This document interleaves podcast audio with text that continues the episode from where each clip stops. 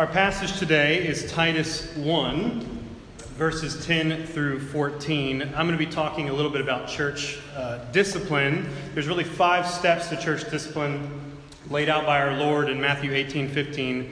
Uh, there's self discipline. The next step is one on one. You go to your brother or your sister.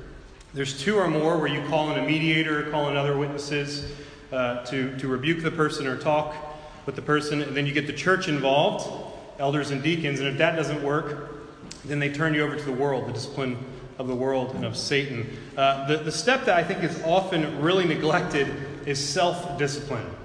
So I could talk at length about each of the steps. Uh, each certain, you know, I could have sermon series about all this. We could talk about that, but I really want to focus on uh, self-discipline and our duty, our responsibility as Christians to discipline ourselves. Although I'll be talking about each element uh, here and there as well. So with that in mind, let's turn to Titus 1, 10 through 14. If you'll read along with me or follow along uh, on the screen, that'd be great. For there are many who are insubordinate, empty talkers, and deceivers, especially those of the circumcision party. They must be silenced, since they are upsetting whole families by teaching for shameful gain what they ought not to teach. One of the Cretans, a prophet of their own, said, Cretans are always liars, evil beasts, lazy gluttons. This testimony is true, therefore rebuke them sharply that they may be sound in the faith not devoting themselves to Jewish myths and the commands of people who turn away from the truth. There was an experiment back in the 1960s, I'm sure many of you have heard of. Uh, the psychologist named Walter Mischel did this experiment called the marshmallow test or the marshmallow problem, right? And he took a bunch of kids, a bunch of preschoolers, and he put them in a room, and he put a marshmallow before them, and he said, You can have this marshmallow now, or you can have two marshmallows when I return. Now, as a kid, you can imagine, even as an adult, what some of us might do. That some of them grabbed it and quickly ate it, and okay, well, you get one marshmallow. There you go. Well, others, okay, all right, you know, we can do this. And, and they, would, they would try to sleep. They would look at it. You know, they'd cover their eyes. They didn't want the temptation. And they waited. Some of them 20, 25 minutes. These little preschoolers, these kids waited for that second marshmallow. Now, the exciting thing about the, the experiment for the researchers is they followed these kids all the way through adulthood for years. Years and years and years, they would check back up on them. And they found that those who exhibited self control were better suited for the tasks of life. They, they just found themselves easier. They, they were less anxious. They, they, they had self control from a very young age. They had learned self discipline. And so, as they, they coped with life's frustrations, they had an easier time as adolescents and as adults than the others.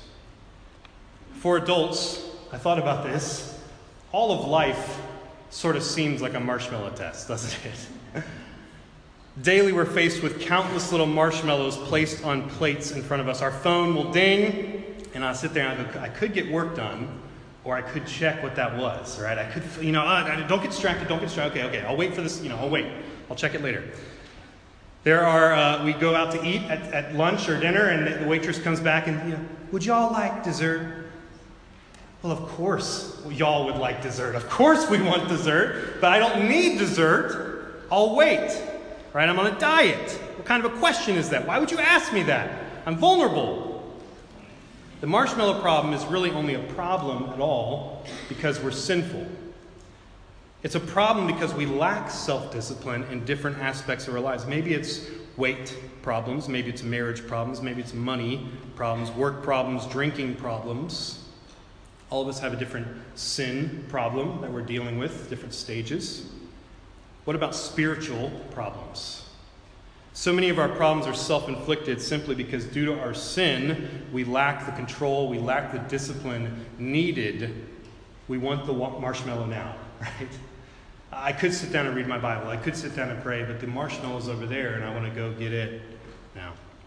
As a reminder that humans have had the same issue since the fall of man, we have the problem here in Titus that we're still facing in 2020. Listen to this, verse 11, uh, 10 through 11.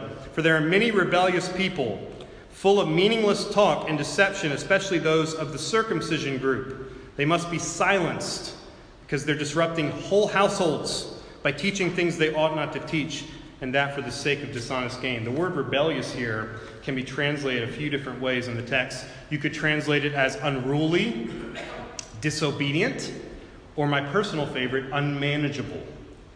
These people are unmanageable people. The people of Crete are a bunch of nasty individuals, and Titus is going to have to learn to manage a church with unmanageable people being part of that church. People who lack self control, people who lack self discipline. And so they've gone about disrupting entire households by talking about things they shouldn't be talking about vain talk, self, just foolish talk, all because they want dishonest gain. And so, Paul's qualifications for church elders in the previous chapters, you'll remember Ron preached about this last week. These verses are so important for us because undisciplined people must now be disciplined, must now be governed by disciplined people. Meaningless talkers must be silenced by useful talkers. False doctrine must be put to shame by sound doctrine. Paul highlights this in verse 11. He says these troublemakers must be silenced. Now, he's not some sort of mob boss. You know, he's not like, give him some mint shoes, you know, like silence him. That's not what he's saying. That's not what Paul is saying here. He's saying, he's saying, use God's word to silence their lies. Use the truth to silence the foolishness of their arguments. The trouble with this comes that, that we all have met obstinate people, and even when they're proven false, rarely do they keep quiet. Paul's, you know, in fact, many of them shout louder when you prove them false.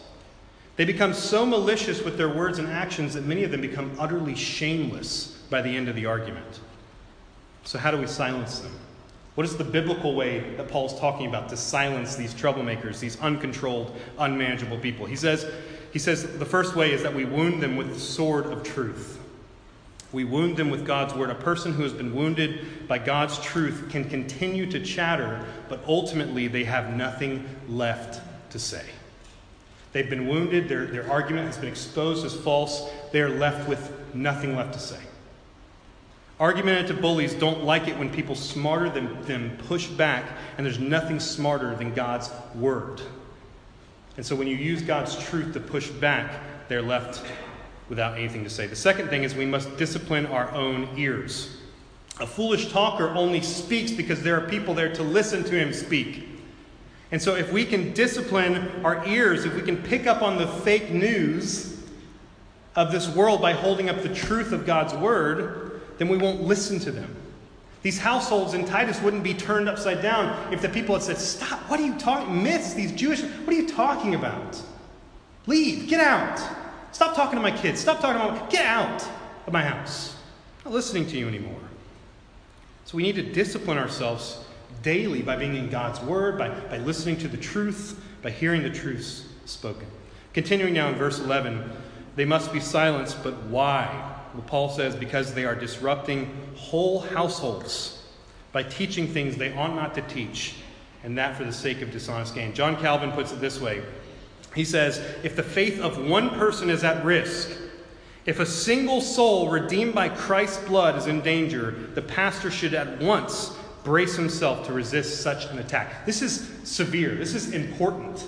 These are souls we're talking about. And the devil loves to attack households. He loves it. He loves breaking down marriages. He loves disrupting families. He will send his own ministers into people's households to flip them upside down, to disrupt them. This is why, as Christian parents, as Christian daughters and sons, we always have to be on guard. If the father lacks self discipline, the house will fall. If the mother lacks self discipline, the children will suffer. If the children lack self discipline, the mother and father will be thrown into utter chaos with anxieties and problems. You know, right? My children lack self discipline. I know, I know. And it, and it, causes me much angst and much anxiety when they do this. It's a, it's, a, it's a cycle of discord.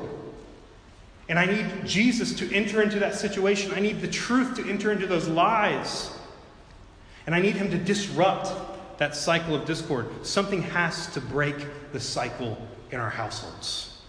In Crete, the way God chose to break that cycle is through Titus and his elders and his deacons. They were going to be the ones to break the household chaos by silencing the troublesome Jewish members of the circumcision group.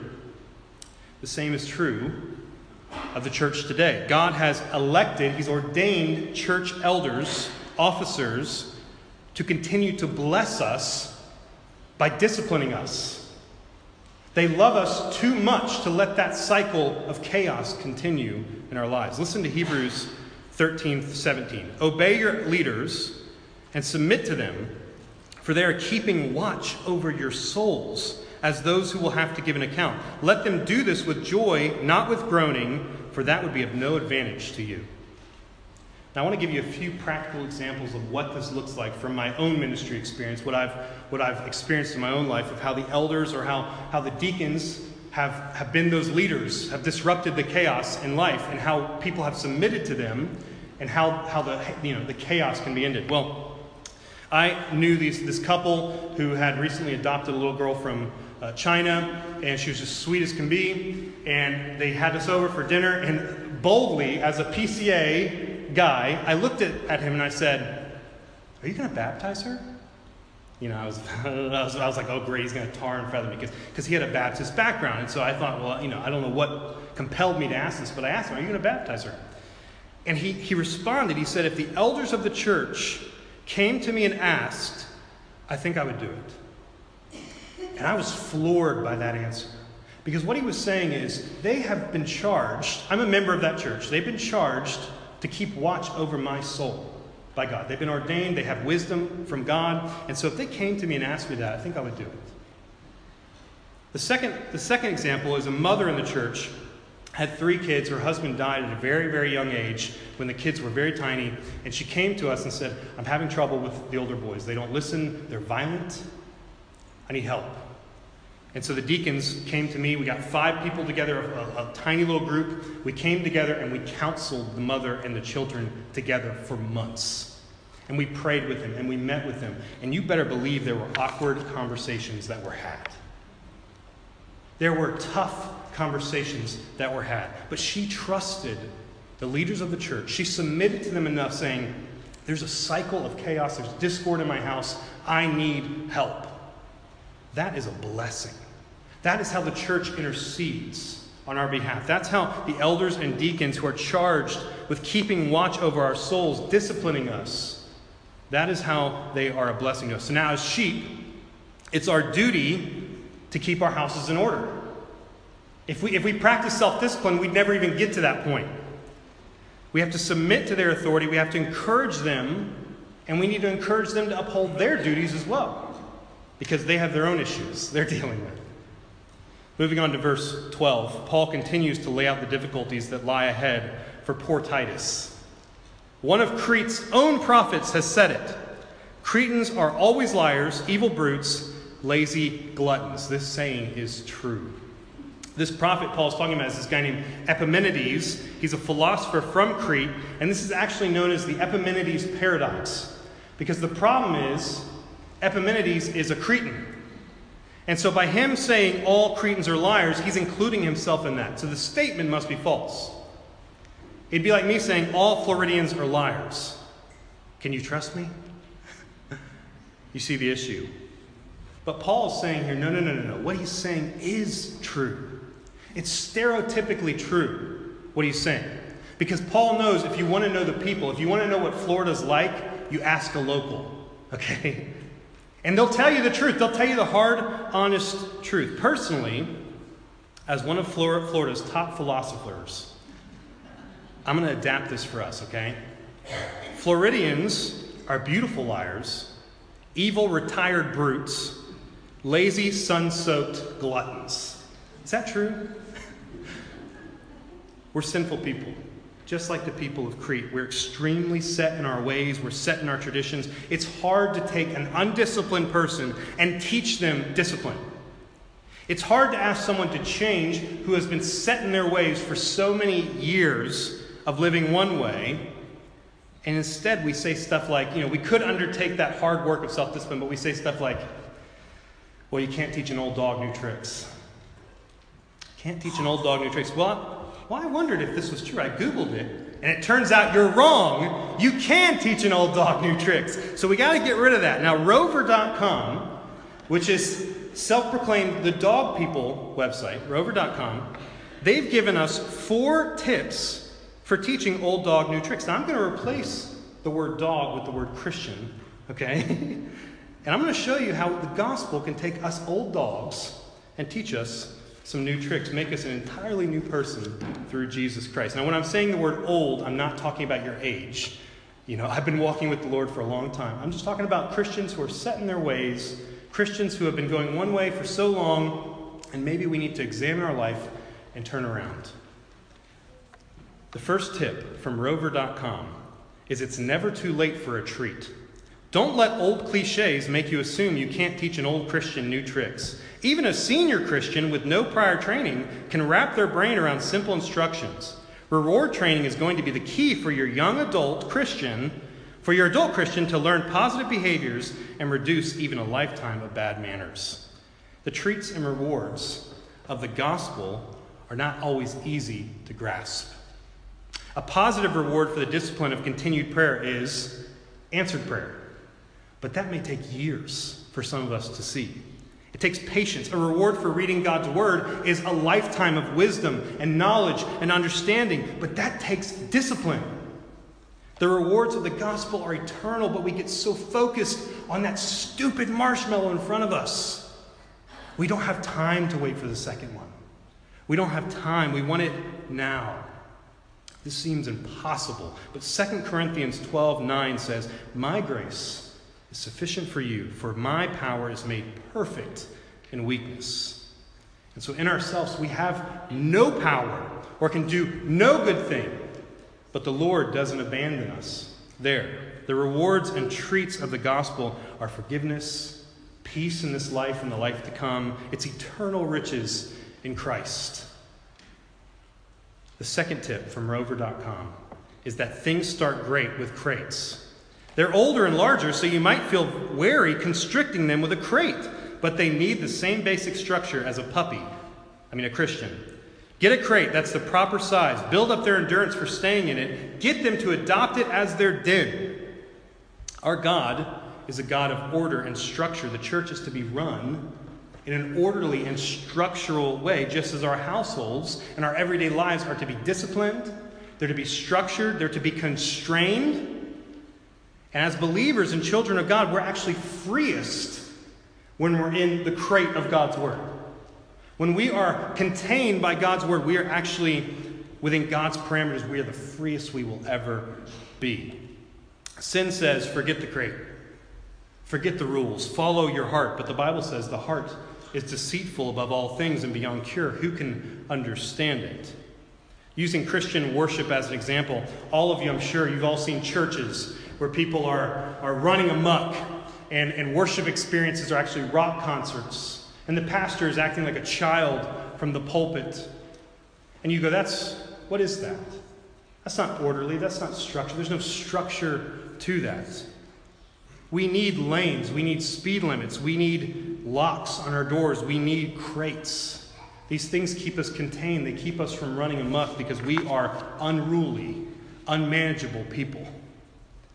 The Word of God is a crate for us. It's our guiding line, it's our leash, it is our rule for faith and practice. A healthy church filled with healthy Christians will be a disciplined church that worships God in the way He wants to be worshiped.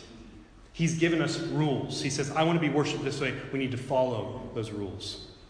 1 Corinthians 9 26 through 27, Paul says, Therefore, I do not run aimlessly, I do not fight like I'm beating the air. No, I discipline my body. I make it my slave, so that after I preach to others, I myself may not be disqualified. Thirdly, you need to vet your Christian's health. Can you train an old Christian to do absolutely anything? Certainly, there are limitations to consider, and a spiritual consult is wise before training beyond the basics. An older Christian may have joint and arthritis issues. So, jumping or catching the frisbee might be unwise choices that frustrate you and hurt your two legged friend. That's, that is so true. we all have limitations. And we need to know those limitations. All of us are at different points in our walk with God. We're at different faith and maturity levels. And so we need patience. We need patience with ourselves. We need patience with others. We need to have patience because Christ has patience with us. My life is an example of, of God being patient, loving me through, through ups and downs and trials. God is so patient with all of us. Having said that, I want to encourage you to test those limitations. Maybe you don't think you can teach Sunday school, but have you tried? Maybe, maybe, maybe you are gifted in ways you don't even know.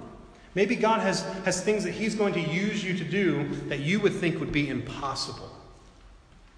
The gospel calls us out of our little comfort bubbles. It challenges us to take risks for the sake of the kingdom. Pastor Paul Tripp says the gospel fills us with the power of the Holy Spirit so that we can be delivered to a new life that benefits others and glorifies God. The same power that raised Christ from the dead is now living within us. Therefore, 2 Peter 1:10, brothers, be all the more diligent to confirm your calling and election, for if you practice these qualities, you will never fall. Practice self discipline. Get out of your comfort zones. Every once in a while, give yourself a spiritual checkup. And look at yourself and say, I've been walking so long in my ways. I'm so aware of my limitations. Maybe there's something through the power of the Spirit, maybe there's something God's calling me to do. I know of people who are, you know, in their 70s who have gone to a mission field for the first time. That is, that is glorious, and that only happens by the power of the Spirit. I know young people who go, who are called to go, and they go and they live over there for the rest of their lives in the mission field. They go to, to the streets. Maybe God is calling you out of your comfort zone.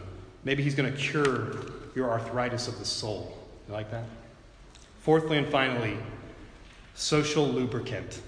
Your Christian may be open, may not be open to learning new things if new stimuli is a part of life. An older, untrained Christian may not have been socialized, and new places, people, animals, and experiences will invigorate your Christian's mind and usually make them more interested in learning new tricks too.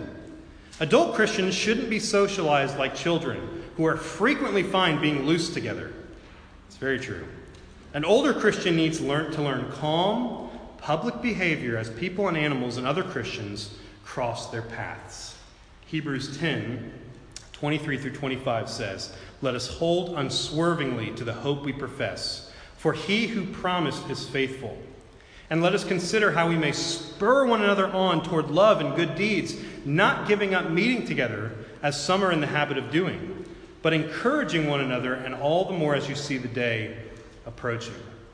The body needs arms and legs and eyes and ears, and each of us is called to a different part of that body, and we all make it up together. We need unity, we need love, we desperately need each other. Desperate, I, I'm desperate for you. We need each other. I need your encouragement. I need to see your smiles on Sunday mornings. I need to hear that you've been praying for me. I need all of you. We need each other.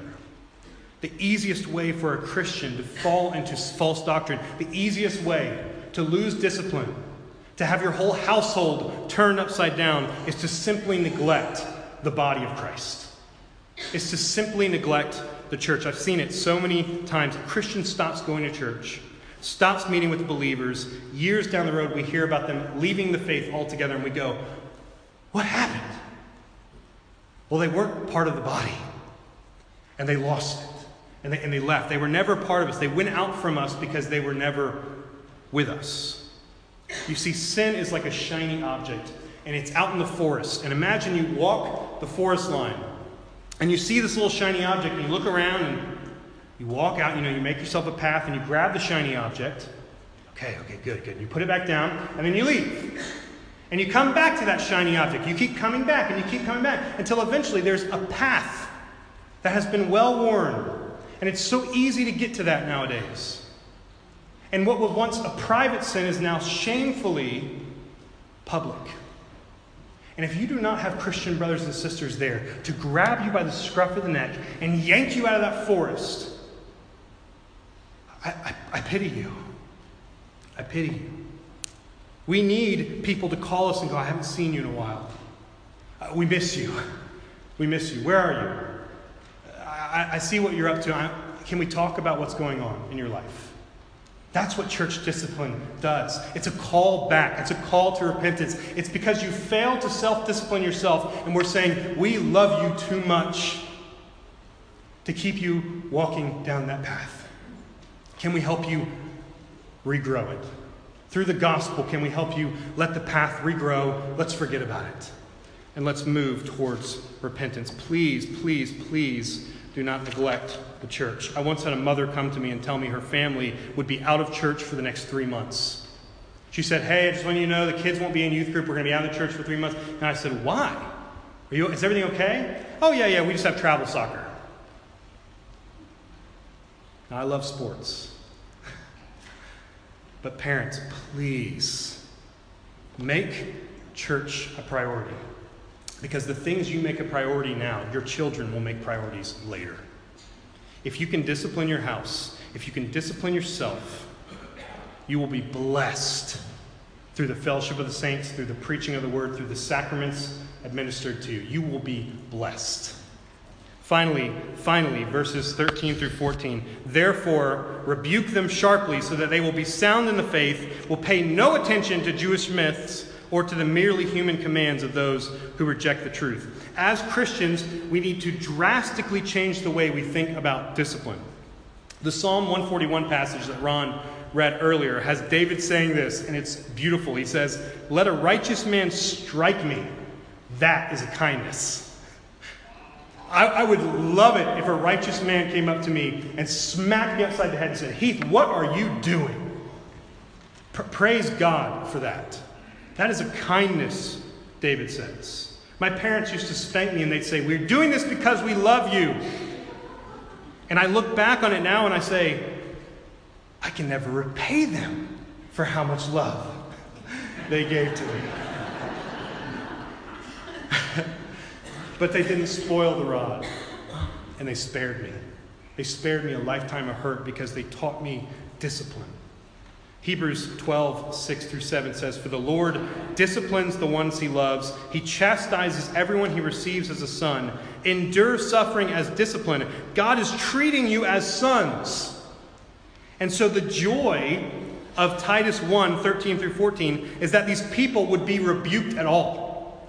The joy is that God saw these people of Crete, saw the brutes, saw the evilness of them, and he said, I'm going to send Titus there to smack them upside the heads because I love them. Because I think, I think the Holy Spirit, I think we can manage those unmanageable people. This rebuke from Titus is coming from the people of Crete's failure to practice self discipline. Therefore, it's a blessing that God, in the hopes that they might repent, would discipline them as sons. I was curious to learn how that small island was doing today. Remember, the boot is kicking it? That's how I always knew it was there, Crete. And it's 95% Greek Orthodox today. Now, I'm not trying to disparage Greek Orthodox people, but it's basically Catholicism light. And so it's very easy to see how, even though we had Titus we had Paul, we had these strong foundations. Now they've fallen back into false doctrine. 95%. They worship all the, they, you know, they celebrate all the holy days. They have the iconography, the saints. It should serve as a warning to all of us just how easy it is to go astray when we neglect, as a church, as a body, when we neglect the godly discipline that God has given us. And so, if we want to maintain a healthy church, a healthy family, a godly lifestyle, we have to do that through God's Word. We have to do that through meeting together. We have to do that through the power of God's grace upon our lives because we can't do it alone. I don't want to do it apart from God. I need God's Holy Spirit to move my heart, to, to long for that second marshmallow, to go, listen, I know the first one's there, but I'm waiting. I'm going to close my eyes. I'm going to focus on the goal because eternity is in my grasp. And I will press on for the finish line. I'm going to end you, I'm going to end with this. All Floridians are liars, evil brutes, lazy gluttons, but Jesus died to save such as these.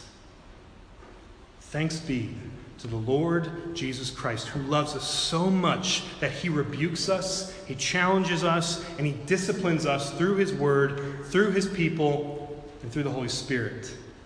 I pray that you would know that saving grace. Turn from your old ways, turn from the old man of sin, and know the loving arms of Jesus Christ today, I pray. Let's pray.